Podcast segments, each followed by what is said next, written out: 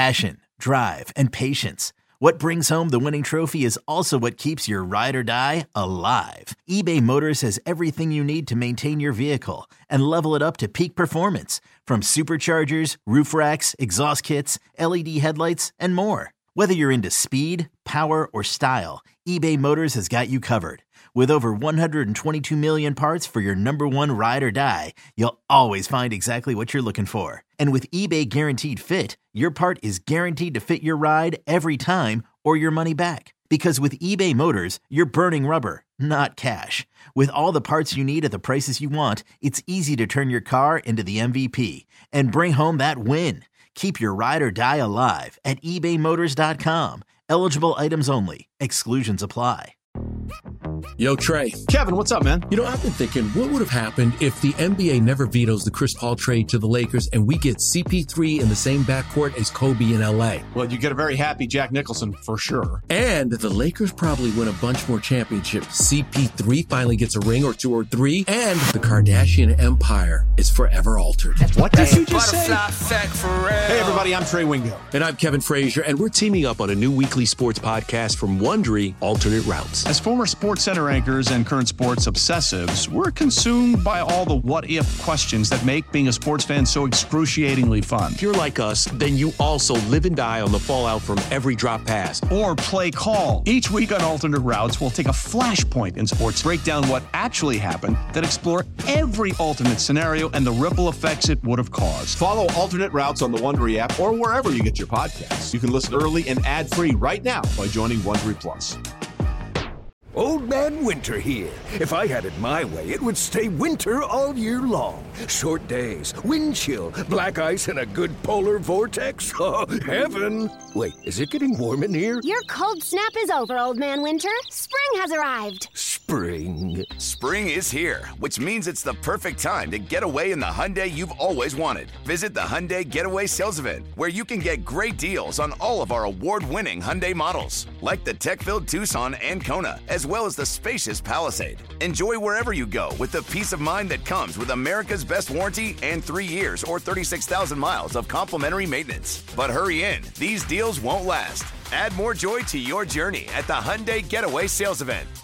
Now get 0% APR or up to 1500 bonus cash on the Hyundai Tucson. Now, during the Hyundai Getaway Sales Event. Offers end soon. Call 562 314 4603 for details. This is for the passionate Seahawks fans. The ones who care about scheme more than hot takes. The, the ones who want X's and O's and not talking heads. From the eye in the sky, this is Seattle Overload. Is Seattle Overload. With your hosts, Matty F. Brown, Griffin Sturgeon, and Ty Dane Gonzalez. Welcome to the Seattle Overload podcast, where the Seahawks have returned to their winning ways. They are now four and two on the season. They have defeated the Arizona Cardinals at home, twenty to ten. Arizona falls to one and six. Nice victory over a divisional opponent. Some recurring themes which were a bit troublesome. Jen, you've distracted me by putting red stripe. I, I love red stripe, very tasty. Should have just gone with that. That'd have been cheaper. Although if I'd ordered red stripe, um, they might have come with like a really expensive bottle of red striped liquor, which Right. like cost a grand. Anyway, preamble listeners, check us out on YouTube if you haven't. We'll know what what that means. Ty, That's me. how was that game overall? Are you just walking out there with the W, you personally, and, and you happy with that, or Yeah, yeah, yeah. Me personally, I was out on the field uh, this afternoon. It was a hard fought game. congrats? Uh, yeah, thank you. Uh, really means a lot coming from you. Um, yeah, so it's an ugly win, but you take it, right? Take any win. It's a divisional game. Uh, games against the Cardinals, especially ones that take place in Seattle, usually go pretty weird. This one was no exception. I mean, that doesn't really apply because it's like different coaching staff, a lot of different personnel in general, but whatever. You know, that that's my narrative. I'm sticking with it. Uh, so yeah, you know, it's a, it's an ugly win, but it's a it's a win nonetheless, and uh, you move on. So yeah, Griff. Um, I'm ge- I generally feel pretty positive about it. Um, oh, that's a shocker. they they were the the defense continues to be really good. I think it dominated a team for the most part that it should dominate. The Cardinals seem to whip together a drive or two or three against every team they've played so far. They really only had two drives this game that like moved the ball. Um, the Seahawks like bottled them up as well as made negative plays as well on defense. So, well, positive plays for for their side of it. Um, so that's kind of what you wanted to see. Um, there weren't any, there were hardly any like easy completions or like there were no busts, frustrating busts. Um, on offense, it was the same flavor what we've been seeing, moving the ball kind of at will, and then stalling when you get into the red zone. Um, I do think there was some positives from the way that they stalled in the red zone, aside from like a horrible interception, which is just horrible. Um, but uh, and then and then you know they were again accounting for opponent is you got to do that, but they were good on third downs today, run and pass. So um, generally speaking, I mean, I feel like the offense can only get better as the offensive line continues to shape up, despite the O line playing decently today.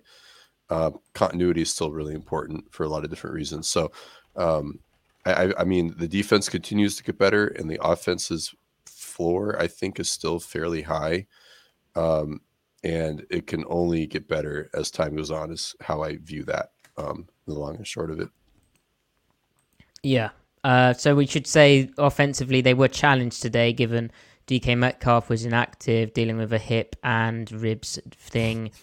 Zach Charbonnet also inactive, the running back, and then up front banged up again. Phil Haynes, who had been playing right guard, then injuries happened, moved to left guard, inactive, and Evan Brown inactive at center. So more shuffling. And I think one of the positives we can take from the offensive line is is the pass pro. Ty, I know you wanted to speak about how the pass protection in the main seemed good. Like the sack on Geno Smith uh, was kind of more scheme thing where they didn't yeah. Bite on the run fake. They they hit the backside of the bootleg. I know that the, the Cardinals finished with four sacks overall, but that all seemed to be Geno kind of holding the ball, nothing open downfield, presumably. Yeah, yeah. Geno was pretty clean all day, and uh, like on the the Bobo touchdown, you, you see him kind of trust his protection. He kind of looks over, sees like Cross has his guy, and that allows Geno to hold on to the ball just a little bit longer before making just an insane throw to Bobo.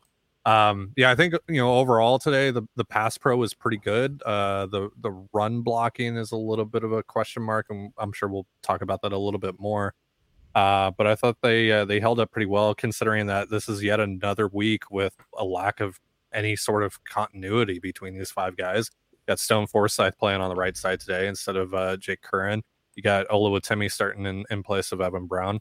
Um, yeah, I mean, you know, it's just kind of been a they've just been piecing this thing together week by week, so it, it's hard to really build any sort of continuity, any sort of consistency there. So the fact that they were able to hold up and look, obviously the Cardinals are not they don't have a juggernaut of a pass rushing unit or anything like that, but um, still, you know, to to keep Geno cl- as clean as he was all afternoon long, I think that that's pretty impressive. So, and uh, and it allowed for them to to move the ball uh, very well, at least through the through the passing game all afternoon long. Until you know they got to the red zone, of course, but uh, another story.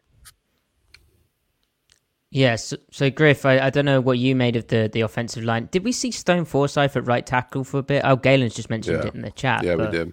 Yeah, so yeah. that's interesting, and I, am uh, anxious to see how that kind of shaked out. I know Curhan must have been struggling, um, and because he still has that an- ankle thing right. he's dealing with, and then I don't know how the left side. Forsythe started the game, I think.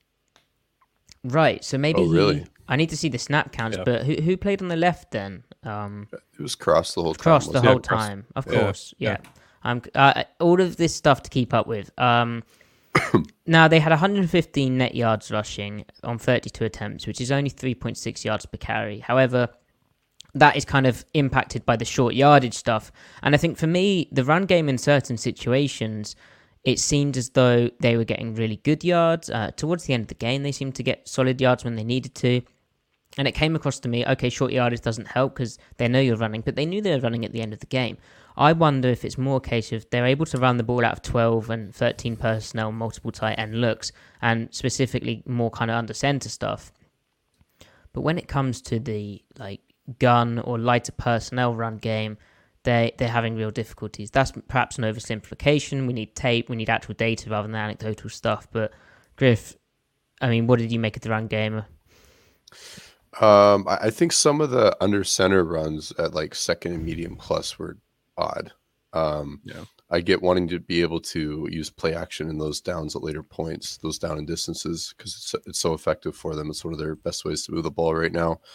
Um, I, I- don't I, I just I don't really think that that was the the most efficient way to go. Maybe they were confident about their third down game plan. Sure enough, they converted some of those subsequent third downs. Um, and then I think that they want to have a gun run game for the same reason to be able to play action. Their gun play action game today was really good. Um, but aside from that, um, I- I just feel like they're doing a little too much of it, checking it, either calling it or Geno checking into those calls. Um, that said, like still the early down drop back game was really effective out of shotguns. So I just don't know if, if it's worth it. Uh, that said, Waldron likes to kind of um, ebb and flow with his sequencing over a cluster of weeks and then switch it up. So I think maybe he's at a he's doing this with some intention, some degree of intentionality, and then we'll see it go back down another way. Um, in the subsequent weeks, I don't know, but it's like the last two three weeks they've been gun running quite a bit on second down, in particular. Um, so Yeah, so on on Waldron, to me, and well, before we get to Waldron, actually, because it's quite easy to to look at the play calling, but I think we need uh, just the basic numbers to give us an idea of how the offense did. The red zone, they went one for three, just thirty three percent. They didn't reach the red zone that often. It felt like they maybe reached it more often than that, but Mm. apparently not. Um, third down, they went seven for Seven thirteen. for so 13, yeah. yeah, fifty-four percent above that kind of fifty percent mark that they want to be in. So solid, but I think really the key theme to this game was the turnovers, and that includes DeeJay Dallas Ty, a really poor mistake, and he's shown perhaps sides of over aggression as a returner, which were punished today, running into a tackle one armed, and Joey Blount gets his revenge. Then Ty Geno forcing that ball, uh, it just just can't happen, can it? Yeah, and I, I I think his arm got hit a little bit on that, so maybe he's trying to lob the ball over the defender, but still, uh, it's just a that's a, play that you need to eat, especially in that situation.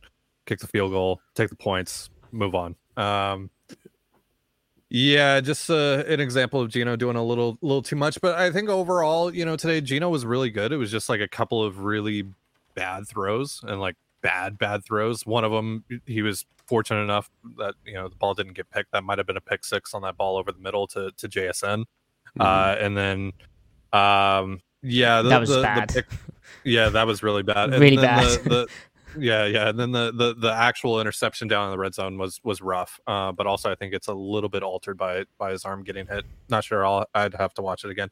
Uh, and then yeah, the Dallas fumble. Um, I, feel like that's been kind of a long time coming because, like you mentioned it, he's been very very aggressive uh, in some of the balls that he's he's not you know called fair catch on.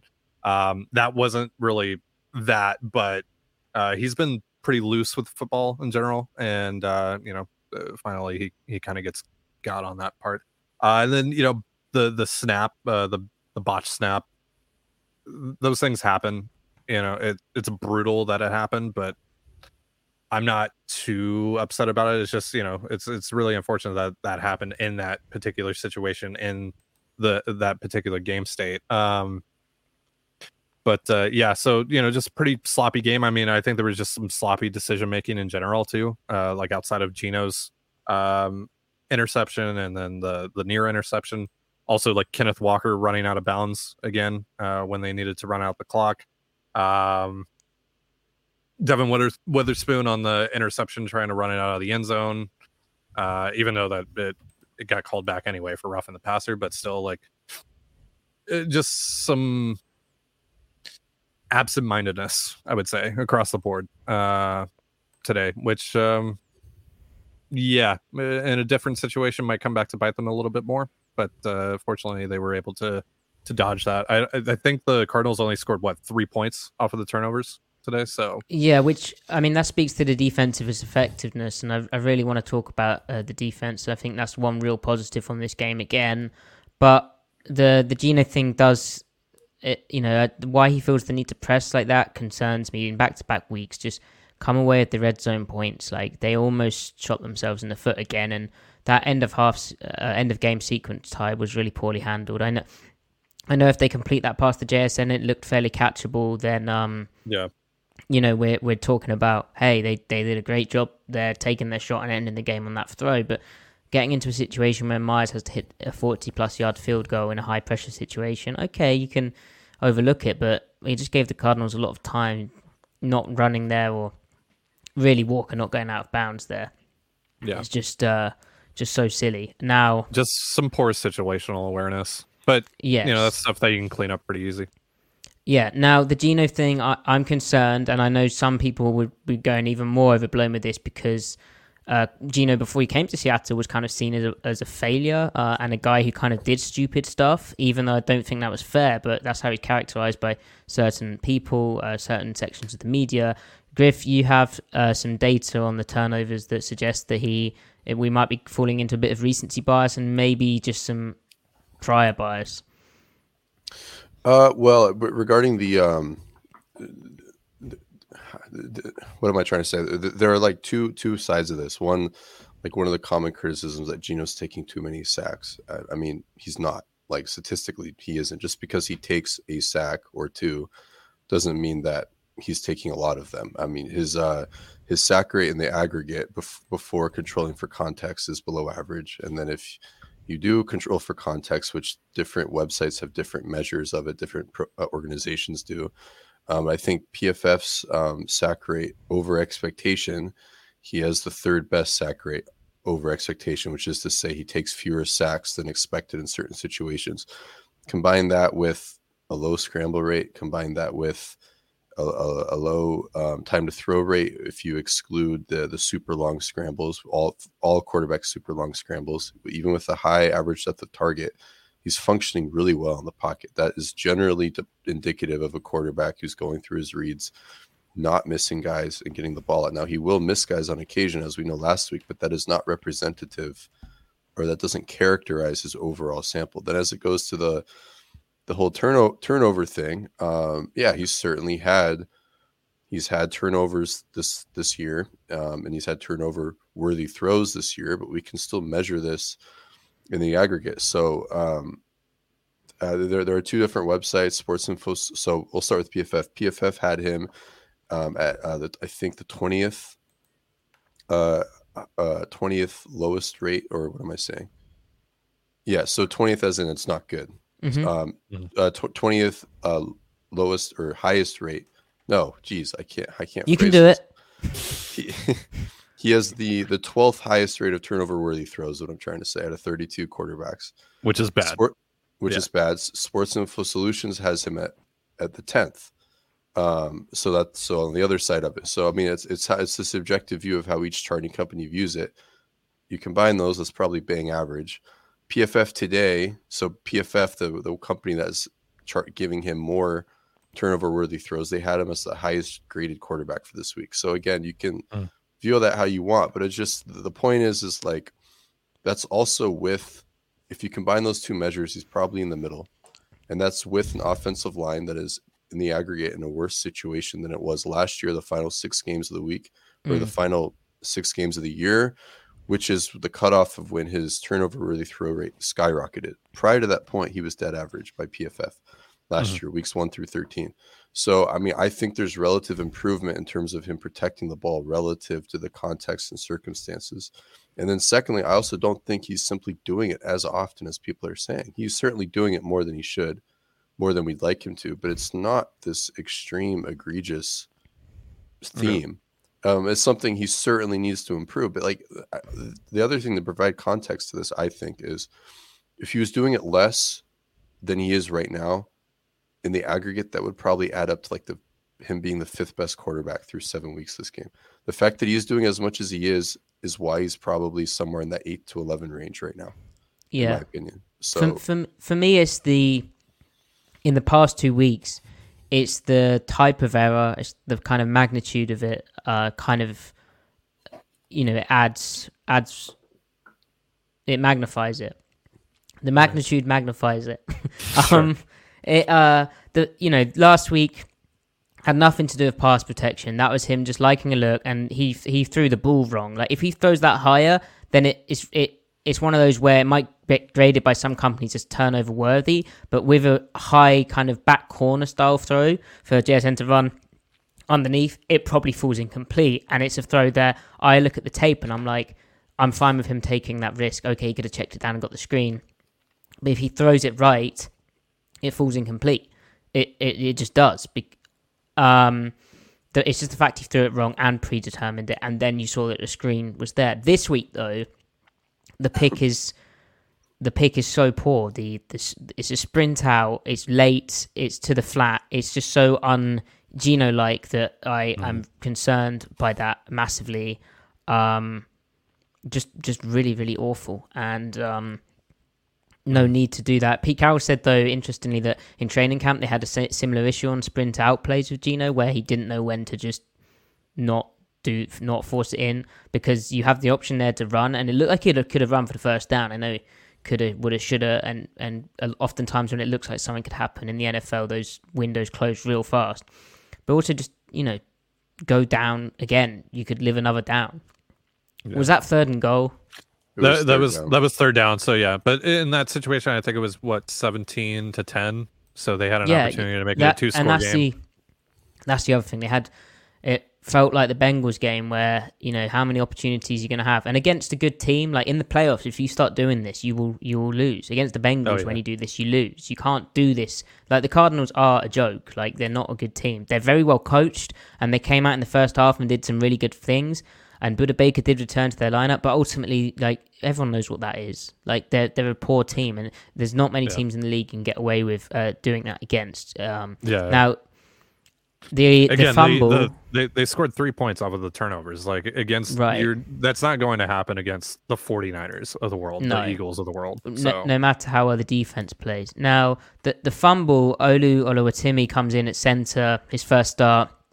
I think he does a pretty good job overall. We need to see the run game and the, the tape for that. But yeah, and part of that also with the run game is like the center makes some pretty important calls there, and then the combo block chemistry that Evan Brown had with his two guards.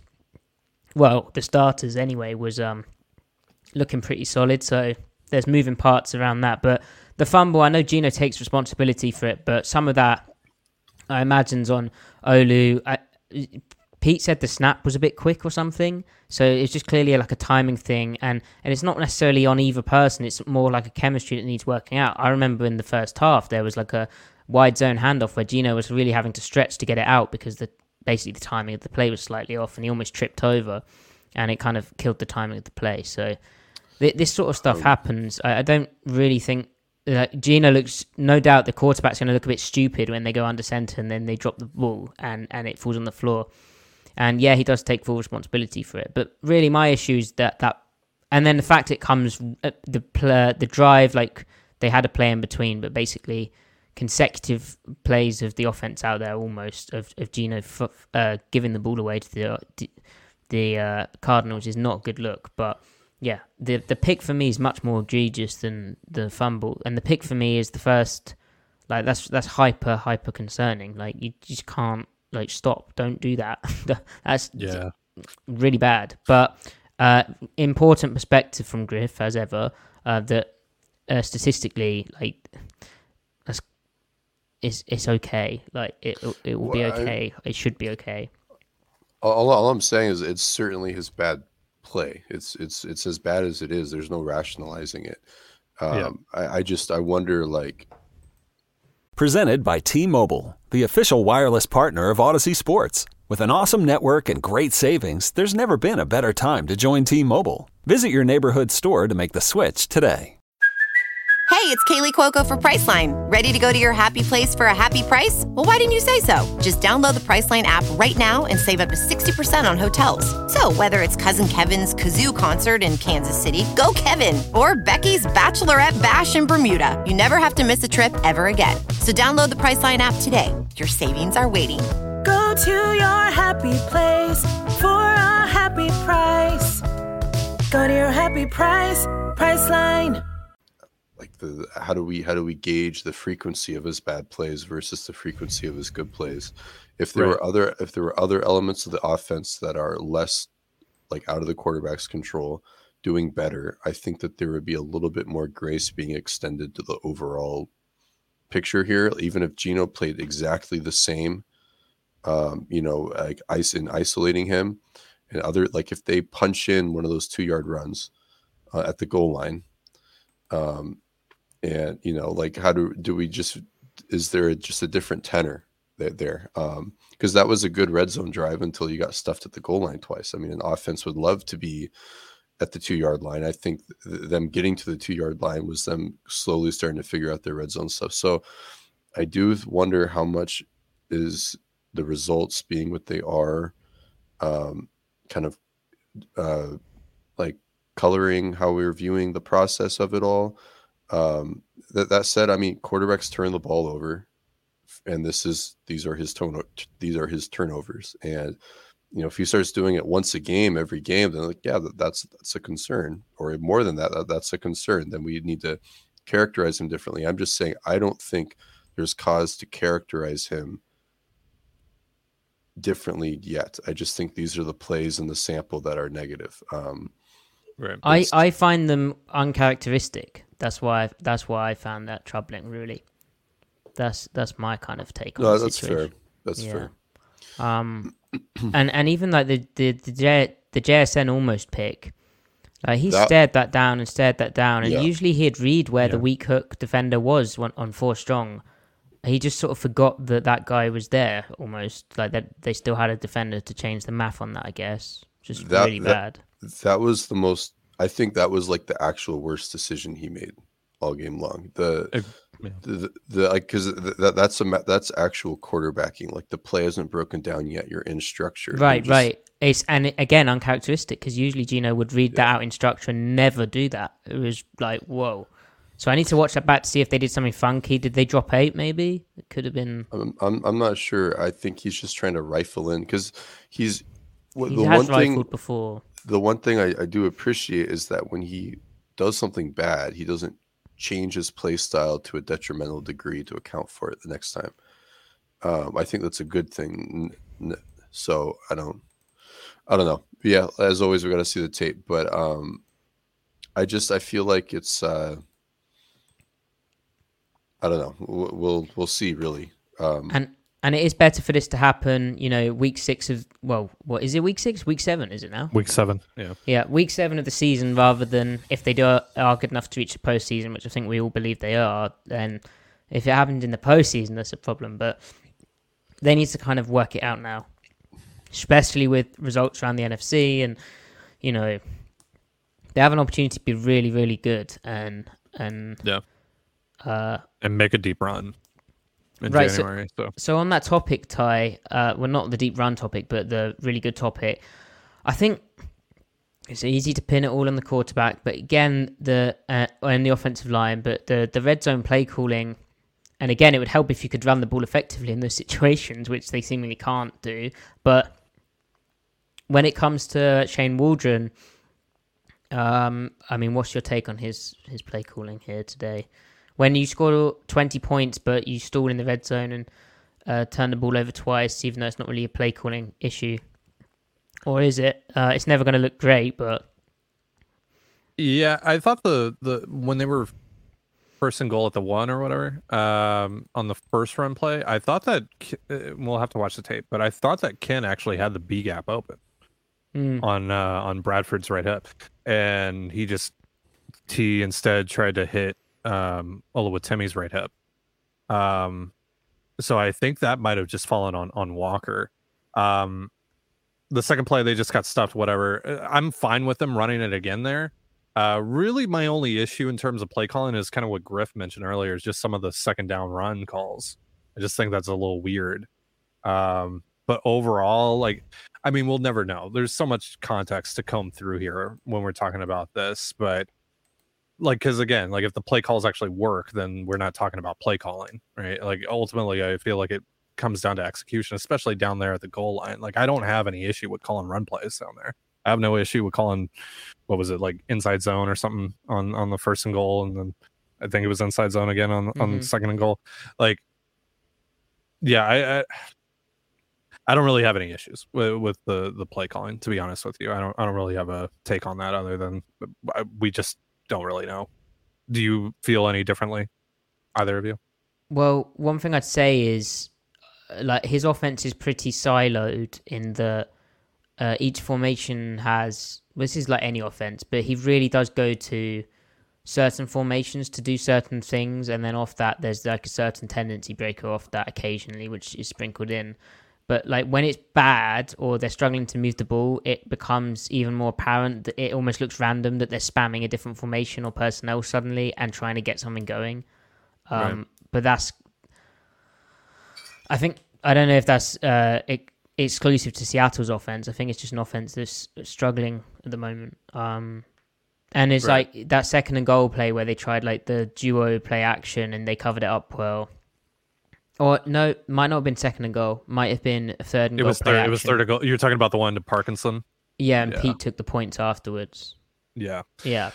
Um, um and also that, like the, the other thing to keep in mind here is like you know, obviously this isn't to excuse the Seahawks offense down in the red zone, but obviously red zone efficiency around the league is down for offenses. So like this is mm-hmm. kind of this has been somewhat of a league wide issue.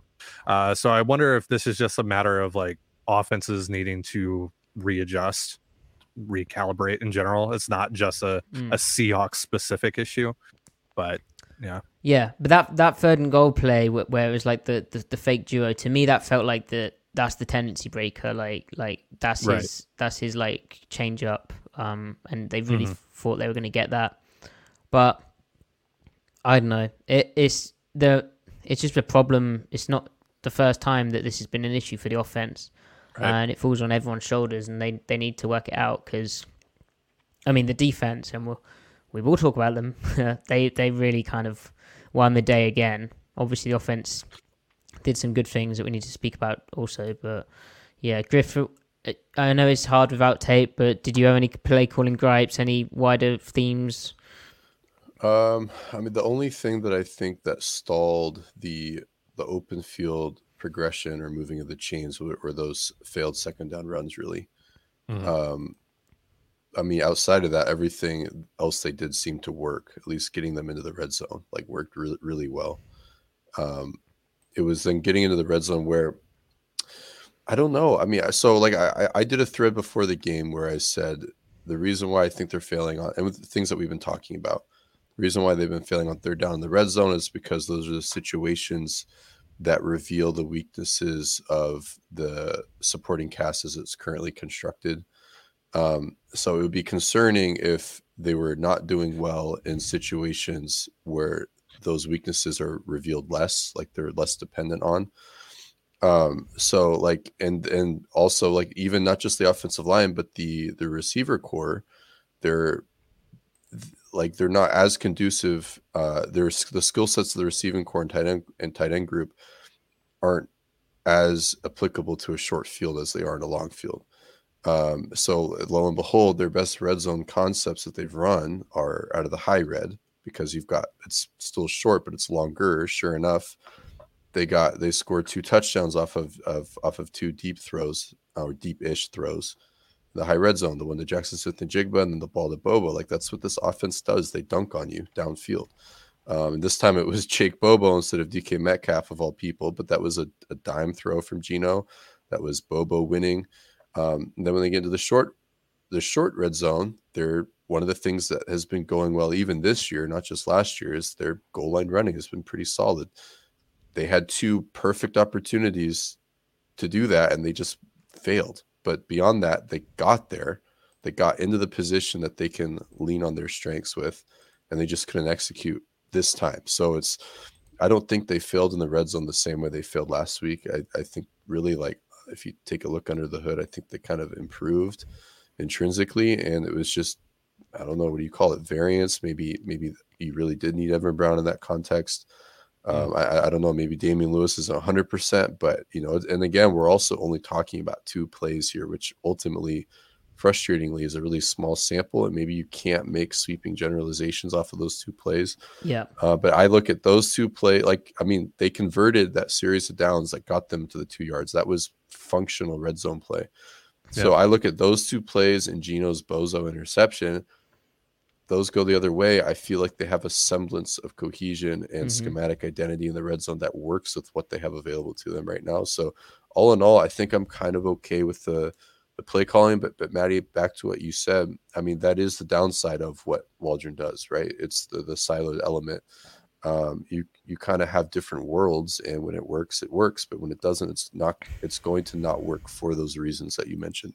Because Hmm. surely not everything is going to work all the time. When it doesn't work, it's going to not work for a reason. And in this Right. case, it's it's that it's that theme that you that you mentioned. I think it connects to that for sure.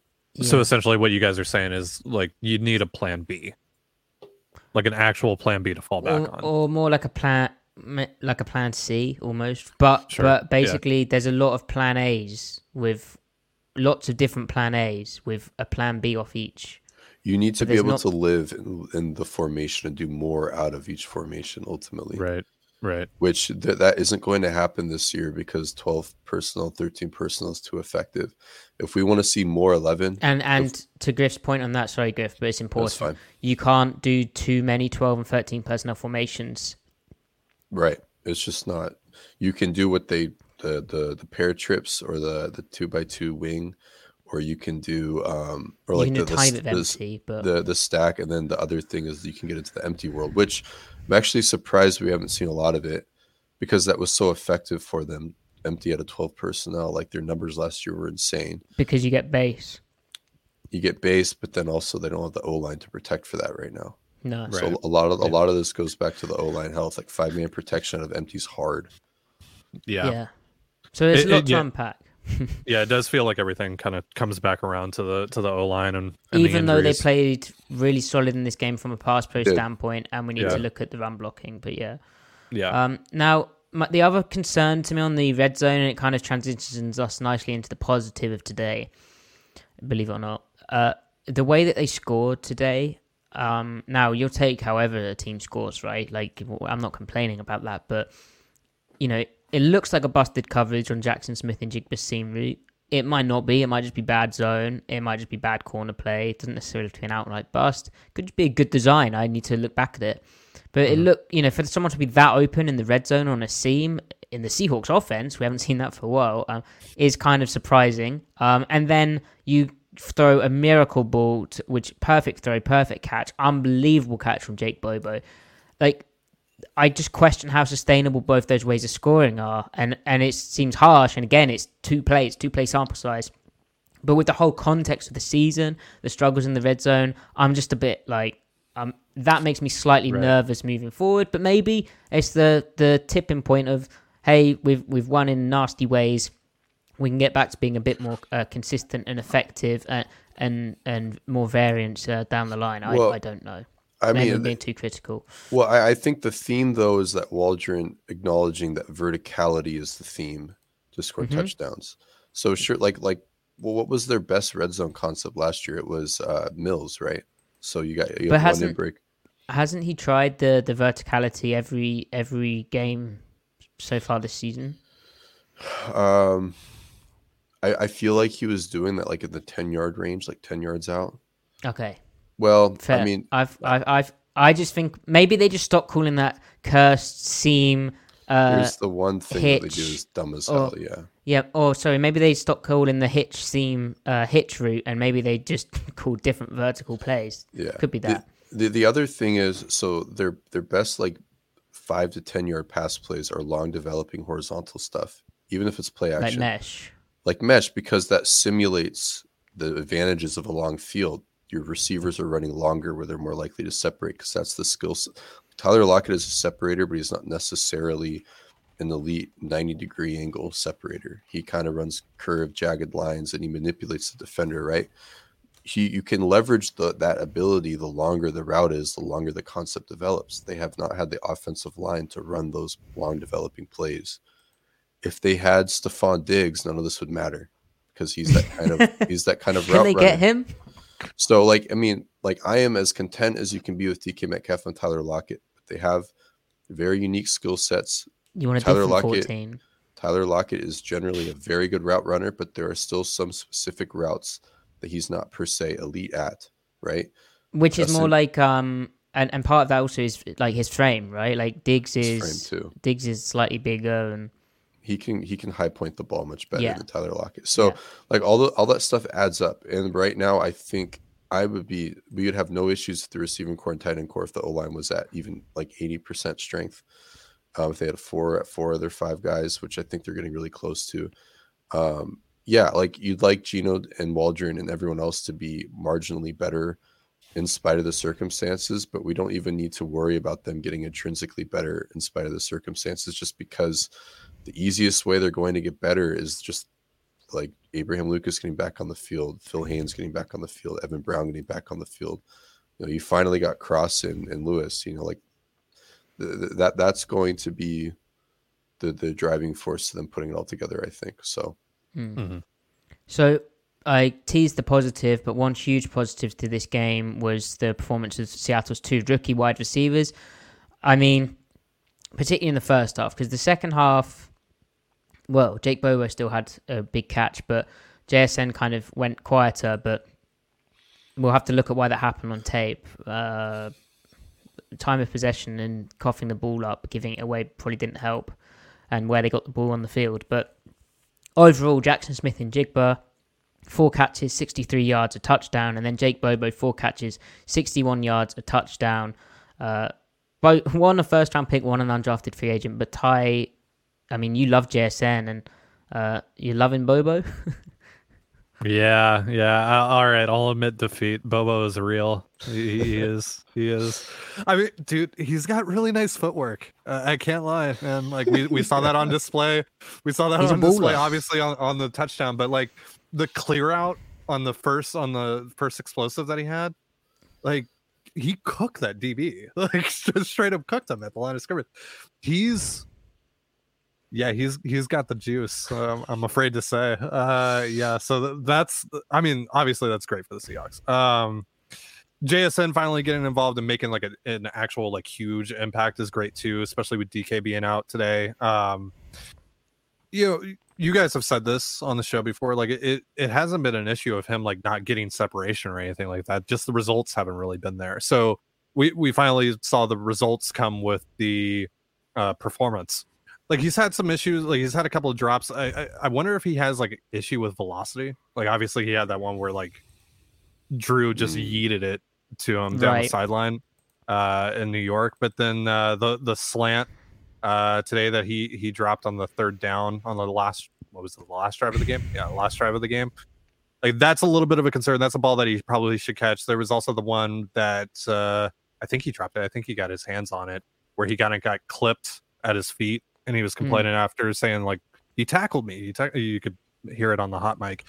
Um, but uh, but overall, uh, you know, I, I think just him finding the end zone today is is huge for him, just confidence wise. Because I mean, you could see it over the last uh, you could see it over the last few games, especially like that clip that that kind of went viral uh, after the Panthers game where he was kind of down on himself after the interception. Like, I wonder if he's been dealing with some confidence issues because the results haven't really been there.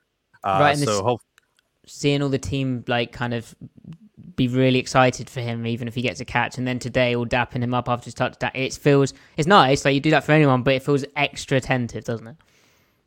Yeah, yeah. So so uh yeah, so I think this was a great confidence boost for for JSN today and uh, uh for Bobo. I mean, it's eye-opening. Another eye-opening day for for Jake Bobo who's just he's doing it all, man. Uh, you know, also like everyone's making a big deal about like, oh, they ha- actually had a successful screen today, like on the on the JSN first down. Oh, how did that Bobo- happen, Ty? Bobo was a big part of that, right?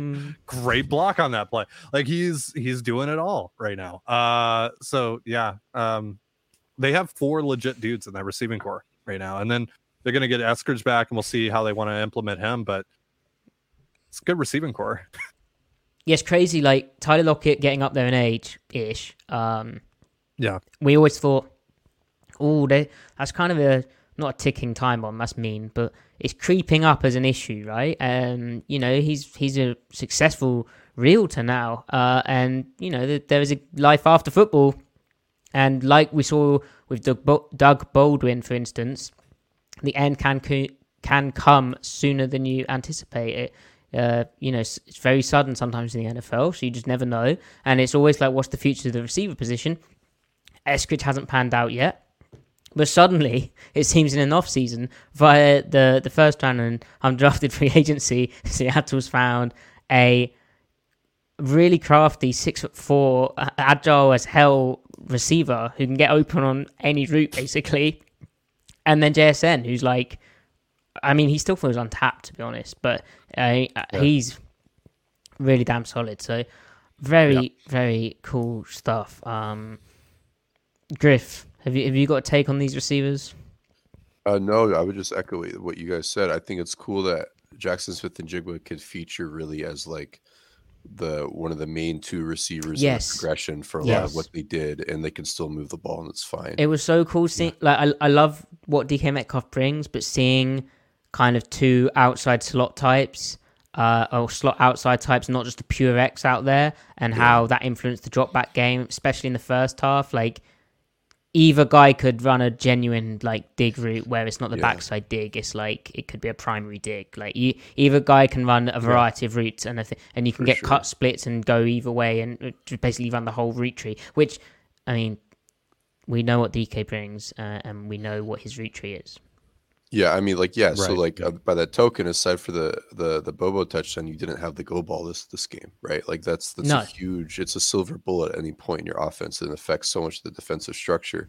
But you know, we got what we got instead, which was so nice. And then Bobo is just he's six four. He runs good routes and he can catch with his hands and he can play the ball in the air relative to the defender as well. Mm. That adds that should add up to a lot of production and if not a lot of production volume wise efficiency with your touches and he has been nothing but efficient with his touches so i want to see him given a, a, a bang eight. Yes absolutely. Because because th- that would be his meat and potatoes in theory right? Right. Is him just running like a, a, a dig route against outside le- outside leverage like how does it look? Uh that's a corner post target. post he, corner? Give him all of that. Mm. yeah, yeah. yeah i mean more bobo. More um, bobo. God damn it He's uh, and you you know what I found impressive that that third and five where it was getting a bit scary because the offense didn't get that second down run like they thought they would, and Geno yeah. has to drop back, and if they don't get it, they're in real crap. Like it's like the defense is going to have to make an absolute uh, blinder again, and suddenly, you know, uh, on Twitter uh, I got hit up by uh, at Honnold Blake, who I believe was at the Detroit game and was accurate in. Um, no, no, the Bengals game. Sorry, and they were accurate in their assessment live of what they'd seen, like how JSN was open, Geno turned it down. They tweeted that apparently uh, JSN was open on a touchdown there when Geno checked it down underneath. But what I found impressive about that, regardless, mm. fine, Geno doesn't want to take the risk. They're trying to just win the game.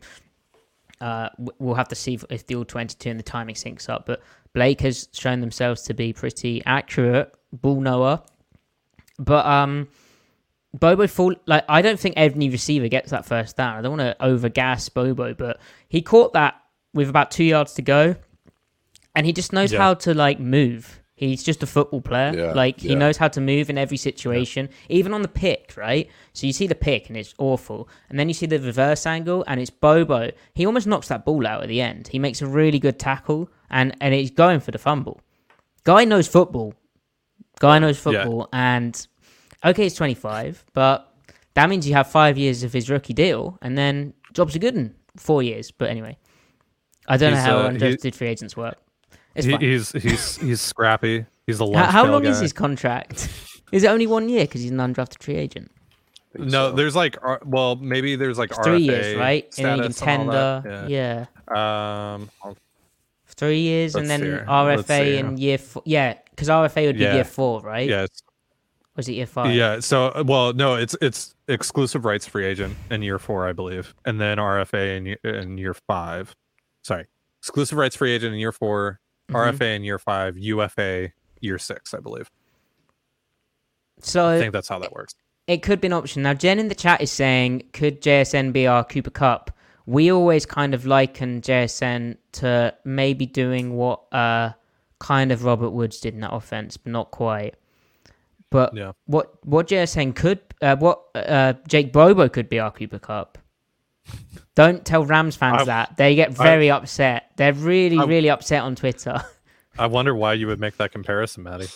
Yeah, Manny. Uh, Would you like Um, because do you want to know why? They're both Why? born on the west coast. oh, ah. okay. I guess yeah, they have a lot in common after all.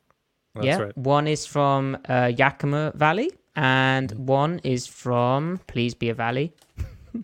So he- both he- both of their jersey numbers start in one. He he, he oh, he's does from he- Massachusetts. He's not from the west coast. He, does remind me He of transferred uh, from Duke to UCLA. but he he's like a Massachusetts Laxbro kind of guy. If it's so, I'm so happy he's six foot four because if he was five nine, uh, Bill Belichick would have like kidnapped him. Oh, yeah. exactly. Yeah. exactly. He Because he is Bill allowed out of the Belichick type of player. So you know who he reminds me of is a, a less physical, slightly more graceful. Exactly, but uh, uh, Drake London. I mean, they have a similar Mm. game. It's Okay. it's all foot footwork and just like movement skills, and not necessarily. There's quickness, there's suddenness, there's fluidity. There's not really Not. Julio. You can separate. Uh, I was going to say Jerry Rice actually. Oh right. Um, Right, right. Yeah. uh, but the, and he can play the ball, man. That's really what's the most exciting part. Like, the Yeah. ability the ability to separate and play the ball is just Is he millennial Steve Largent? he's he's Joe Juravi- Joe Jurevicius meets Jordy Nelson meets Chris Collinsworth is where I would go with that. Okay. Mm-hmm. Meets Steve Largent. Yeah. Yeah, nailed it. and So Julian Edelman. We should before we get to the defense, we should credit Pete Carroll's two successful challenges that made the Bobo catch a reality by his big toe. He must have a really big, Mhm. big toe to stick it in there before the rest of the foot lands out of bounds. Lovely work. Mm-hmm. Sure. I mean, incredible catch. Like, what the heck? Um, Does Monday at the office feel like a storm? Not with Microsoft Copilot. That feeling when Copilot gets everyone up to speed instantly? It's sunny again. When Copilot simplifies complex data so your teams can act, that sun's shining on a beach. And when Copilot uncovers hidden insights, you're on that beach with your people and you find buried treasure. That's Microsoft Copilot. Learn more at Microsoft.com/slash AI for all.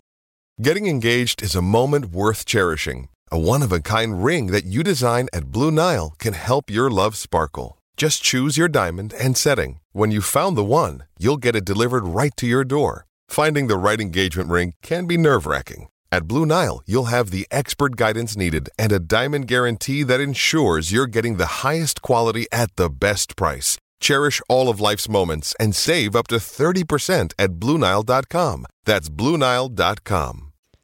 and I like how kind of dorky he gets up. He he just looks happy. He's happy to be out there. One of the fellas. Um, Mhm. and then Yep. Pete Carroll also had a challenge on a fumble, which I did not think was a cat. Uh, I thought it was a fumble, so I thought it was a catch.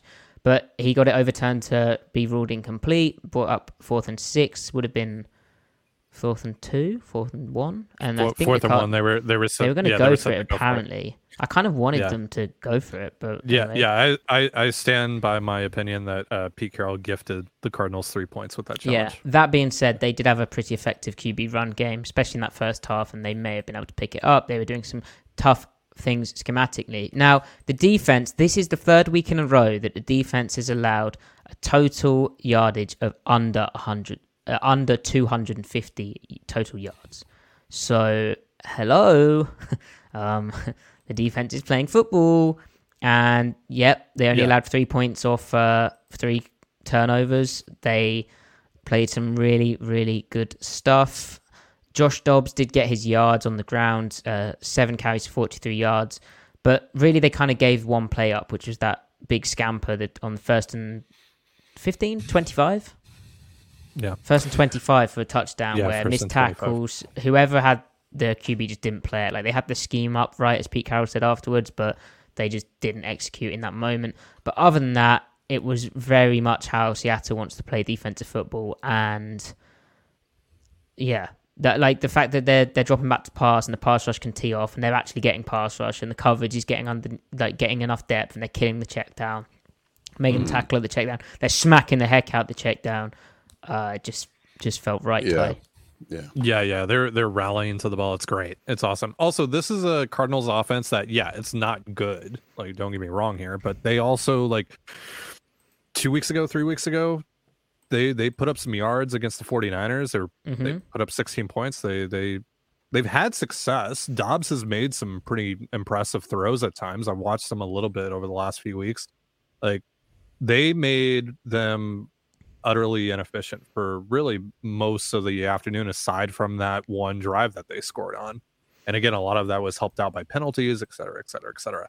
Um, so I I don't look at this and go, you know, that's just a fluke because of how bad the opponent is. I think this was a, a great performance by the defense, and you know, Dobbs was not good today, and also his receivers weren't really helping him out either. Um, a lot of overthrows, a couple of big time drops. Like it, it was a rough look for the Cardinals offense, but uh, I still think that you know at least part of that is heavily influenced by uh, how well the Seahawks defense is playing right now. And again, yeah, basically forcing them to find success with just checkdowns and QB run game, like that's ideal. And the way that they're punishing the checkdowns now, the way that they're getting their the the way that the the pass rush is starting to get home a lot more often too, where like even if they do throw to the check down, everyone's not like 20 yards downfield, so they're able to rally, rally to the ball uh, a lot Mhm. quicker. Like all of it is just it, it's it's going a lot more perfectly. It's going a lot more how you need it to go, and uh, it's leading to a lot of success for this defense, which again is is just dominating every single week now uh, for the last few weeks, and it, it's changing my opinion on what the ceiling could be for this unit. Really, Here, here. yeah. Yeah, I mean, like Ty said, they're a bad offense, but you dominated the bad offense. yeah, you Um, have to do that. Like they did right. exactly what they needed to do. They're, I mean, and there's so many ways you can look at it. Their aggregate EPA, which just to use this statistical lens because it it conveys the point just really Mhm. quickly. And we don't have tape yet. Right, was negative 0.22 per play. So what does that even mean? But percentile wise, it's the 13th percentile performance of all of all games in the NFL history, according to rbsdm.com, which is a great resource. Their Mhm. success rate was 33%, which is eighth percentile. So and their their pass EPA was ninth percentile. Their their late down performance was 25th percentile, and their their pass defense or the Cardinals pass offense was 17th percentile. So they were thoroughly, utterly dominated. Dominating an NFL team, they still put a drive or two on you together. Like that's what happens. But they held them to 10 points. Three of them was off of a turnover. You know, I mean, they they they really murked this team um altogether. Um Yeah. and they murked them in the ways like Ty was saying, like it's the defense getting really good at things they've struggled with. Like they're they have the pass rush finally combined with cohesion on the back end that finally caught up with guys getting healthy and forming chemistry with each other that allows them to put the the finishing touches on the defense which is now to finally constrict the check down to be better positioned for it and then to make the tackle once you're there they're able to do all those things because of the because of all the other things. Like they're not a better running back defending team now all of a sudden. It's an end it's an end point of other things happening um, and that's what it looks like when you're utterly dominating them in the other areas. Um, now, maybe Jake Bobo missed guys downfield and we didn't see it, right? Like that happens every game. We won't know until we watch the tape. But uh, like Jordyn Brooks had superficially one of his best looking games he's ever had. Yeah. And Unbelievable. He did play well, but like to me, he's always been that player more or less. Just the circumstances haven't allowed for him to make plays like well, that. Griff, interestingly, Pete Pete Carroll basically said like this is him taking the chances at the right time, sort of along the lines of what you're saying. But apparently, at uh, at times, Pete's felt that, and I'm kind of butchering his quote here, but he's felt that he like take tries to take a shot at the wrong moment, or tries to take a shot which isn't there, but he's seen the right sort of thing. But this is this he's seeing as Brooks' best stuff yet. And- and yeah, and may- maybe like him doing like explicitly well on coming down on the short stuff, but like you know, I'll always I think we'll always value like what where linebackers really separate themselves is their ability to challenge routes at the second and third level. The So, Logan like, Wilsons of the world. Right. You know, 52.5 graded Logan Wilson. So yeah. If if he's not even being challenged there, I mean, to an extent, what he did is somewhat replaceable, only through the lens that the difficulty of assignment is really not that difficult. But he's also part of the reason why they're checking the ball down because he's probably relating to routes at the second level well, and then he's maybe to what Pete is saying now able to f- he's timing it right when he decides to come down to the check down, May, and maybe he's able to do that more confidently because he can trust his pass rush now. Um, so it's all these things working together. Um, and also, like they're just not missing tackles in the flat. How many times last year, even when they had good stretches where they had really good structure, the pass rush allowed the second level defenders to make the tackle and they just missed the tackle. Like it was just yeah. a matter like like Kobe Bryant just not able to bring him down. Like mm-hmm. that that isn't an issue right now. Like everyone just makes the play. No. Um, I, I, and I feel, even, yeah, go ahead. Sorry, but I, I just feel it's kind of what Ty was saying earlier, but it feels like the coverage is almost it's like the basically playing good defense where the coverage has a sense kind of for the pass rush timing on a given play and they know when they can come down um, on, on, the check down. Because at a certain point in coverage, if you're covering deep in your zone or you're almost, you know, you're aware there's a route kind of behind you, at a certain point you have to make a decision of when you're going to break on the football. And the best teams have a pass rush where they know at a certain point that ball's coming to the check down or getting picked. And they know they can stick their foot in the ground a, a few seconds earlier than, well, not a seconds, but feels like seconds. Um, than say a team where they don't know the pass rush, and then that's why I check downs get big yards. But it, I, I felt, you know, Seattle only had two sacks in this game, despite uh, the Cardinals' right tackle, uh, what's his name? DJ Humphries. Thank you very much, Ty. Getting ejected for contact contacting official, which was quite amusing. Um, but I felt most of that wasn't a, a, poor pass rush. No, if anything, it was the pass rush uh, and the coverage as they work hand in hand forcing the ball out to the check down with reliable timing and rhythm, whether they rushed four, five, six, you know, it just, I mean, I think the Cardinals did pretty good in their protections in, in picking up um, some of the more exotic stuff, the, the creepers or replacement pressures that Seattle run, but, you know, the four man rush, but like pressure scheme stuff. But, yeah. Uh, yeah, it just, it just looks like Pete Carroll defense and football, and they had that kind of slow start that they've had other times this season acclimatizing. Jamal Adams spoke afterwards how you know they had to make some adjustments at halftime. We'd be interested to see them. But again, the fact they made adjustments that really kind of nullified what the Cardinals were doing is just big for me. And Doug Baldwin tweeted out after the game, um, "Don't sleep on these Seahawks." And you know that's after the three turnover game, but it's just the way they won this game, the way they they grounded it out, and and rush and coverage and kind of a suffocating defensive performance, so encouraging. And yeah, who want who wants to talk about Devin Witherspoon? yeah, let's, let's do it. Let's talk about Devin Witherspoon. I mean, the, the he's doing everything, right? He's rushing the quarterback. He's making plays uh, in the secondary. He's, uh, I mean, literally snatching the souls out of out of guys in the flat. Like, yeah, man. He's he's disgusting. He's awesome, and it, dude, I'm so frustrated for him today because like he had a huge sack he had a, a, an interception, which again he should have stayed in the end zone, but whatever. And both of them get called back on penalties, soft ass penalties too. Yeah, super annoying. Um, but yeah, he's just he's finding he's he's like Jamal in a way, right? Where it's just like he's finding ways to make plays no matter what the situation is on a week to week basis. Um, yeah, it's just like it, it reminds me a lot of uh, that that Jamal game in Atlanta, right? The the first oh, Jamal yeah, Adams' first fun. game, where he's oh, just like every week.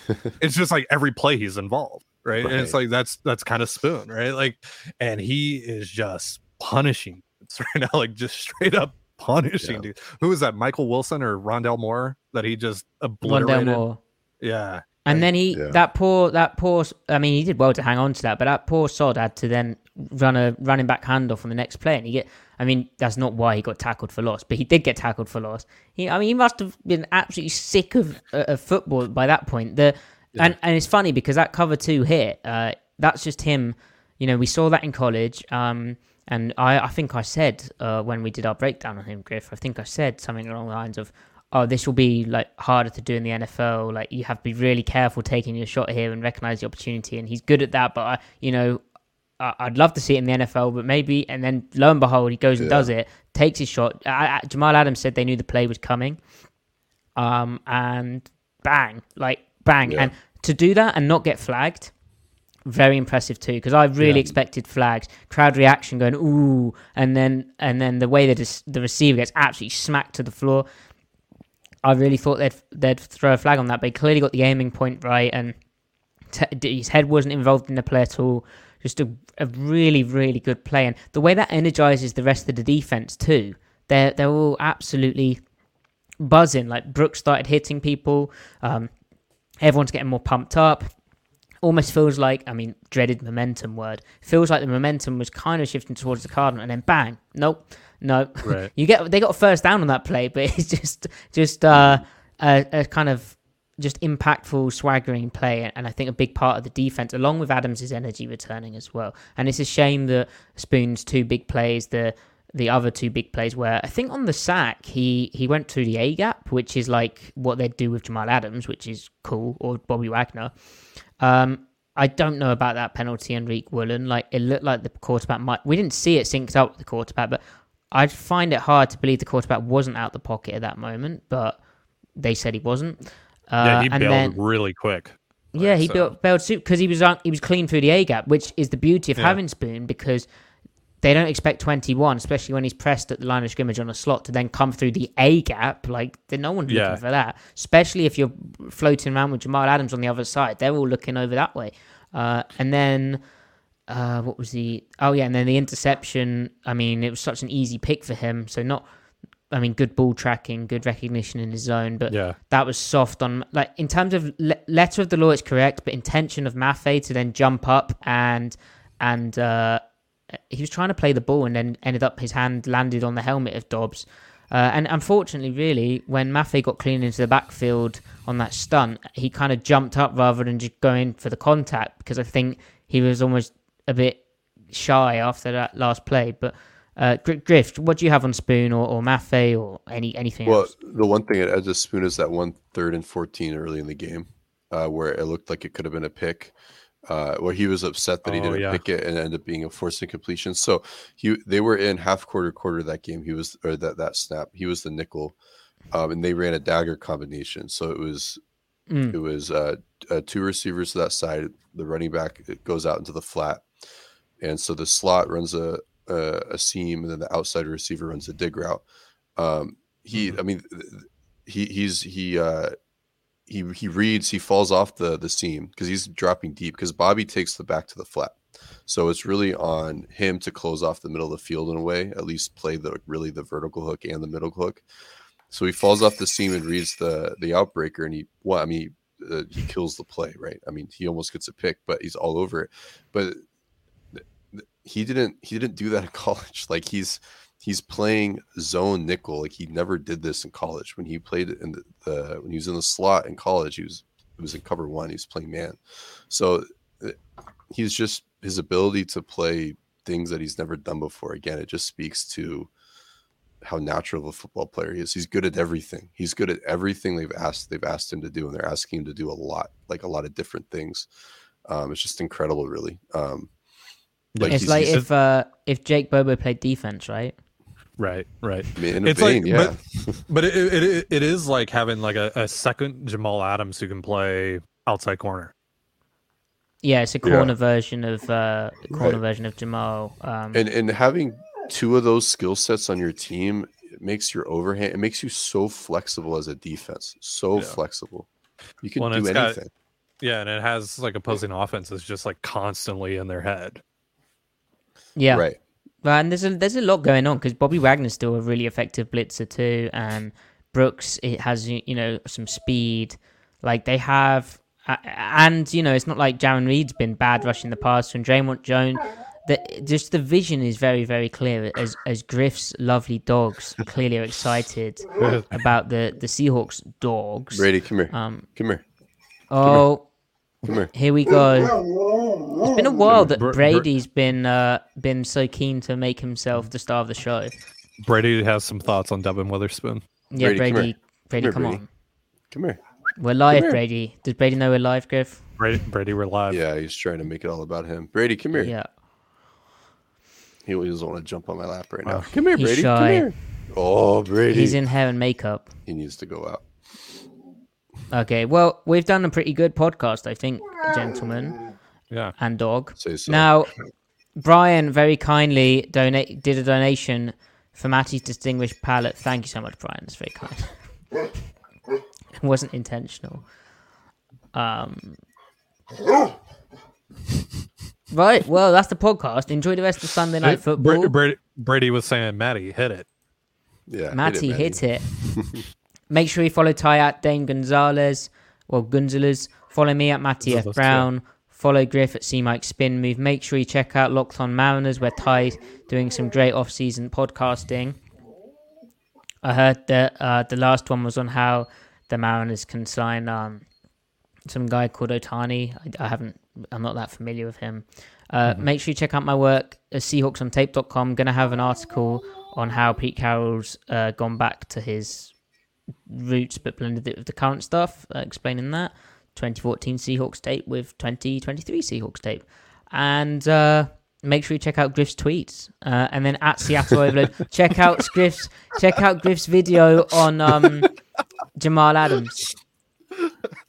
Jamal Adams breakdown, re- uh, and then a sp- Witherspoon breakdown from me. Uh, r- gonna have to change the title to how Devin Witherspoon can be the Rookie of the Year. V- very quick. defensive What, rookie what is the best NFL theme song? NBC, Fox, CBS, ESPN. Which one has the the best theme song? For me, it's Sunday Night Football. What like the carry? on? I think I need. I think I need. No, the no, all. no, not the carry under one. The yeah,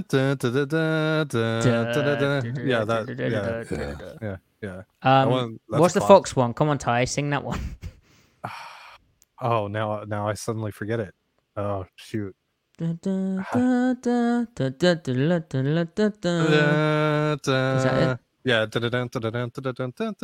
What is the CBS one? No one, no one knows. No one knows the CBS one because that's the wrong answer.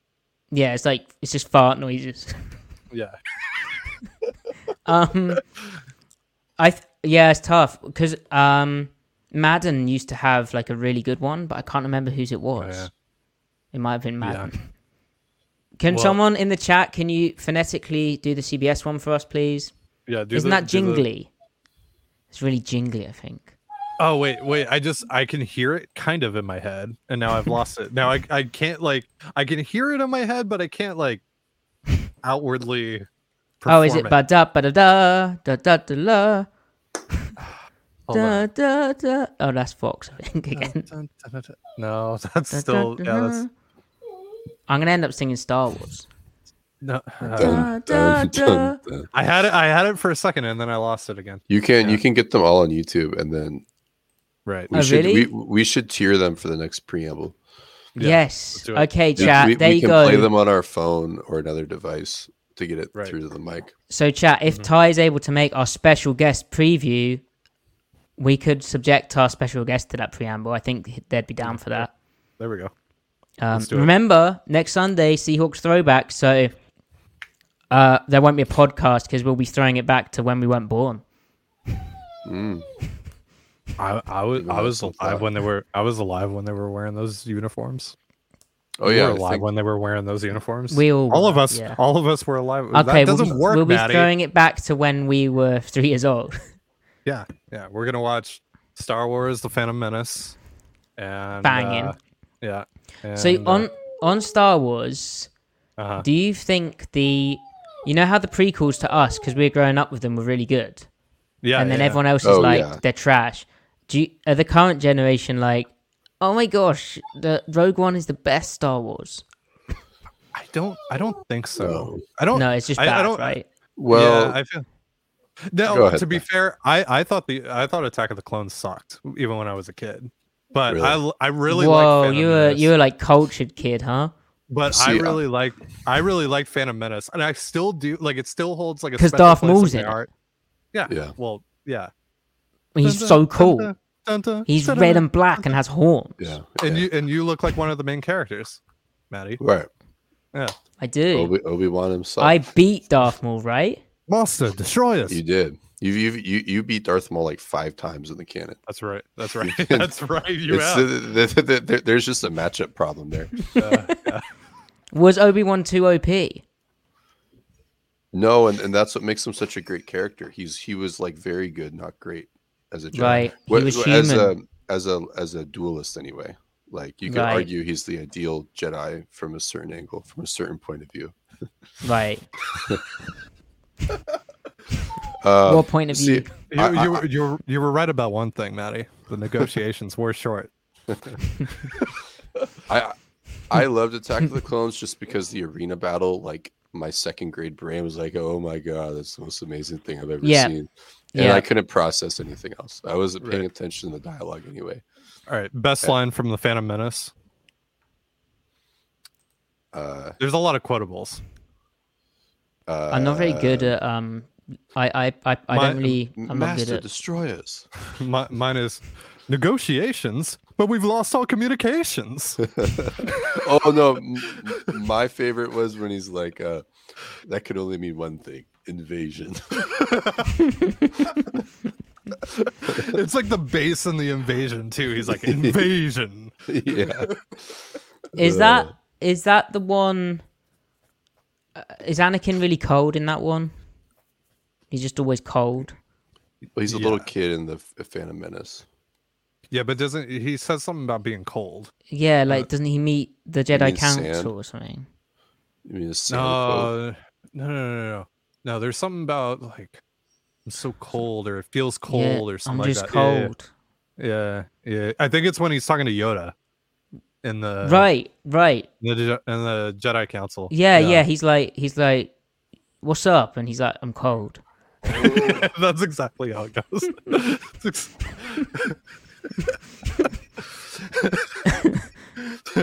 We could, uh we could do Oh, the yeah, Star yeah, yeah, yeah. He's he's he's like, how are he- yeah? Yoda's like, how are you feeling, or something like that. And he's like, cold or something. I, Yeah. I'm pretty, Banging pretty sure quote. yeah, there you There go. you go. There you go. All right. All right. Thank you, chat. Ha- please like the video, subscribe, comment, all, all that good stuff. Um, lots of love. We love you. Grady. Have a fun. Have a fun dog walk, Griff. We'll do. Bye. I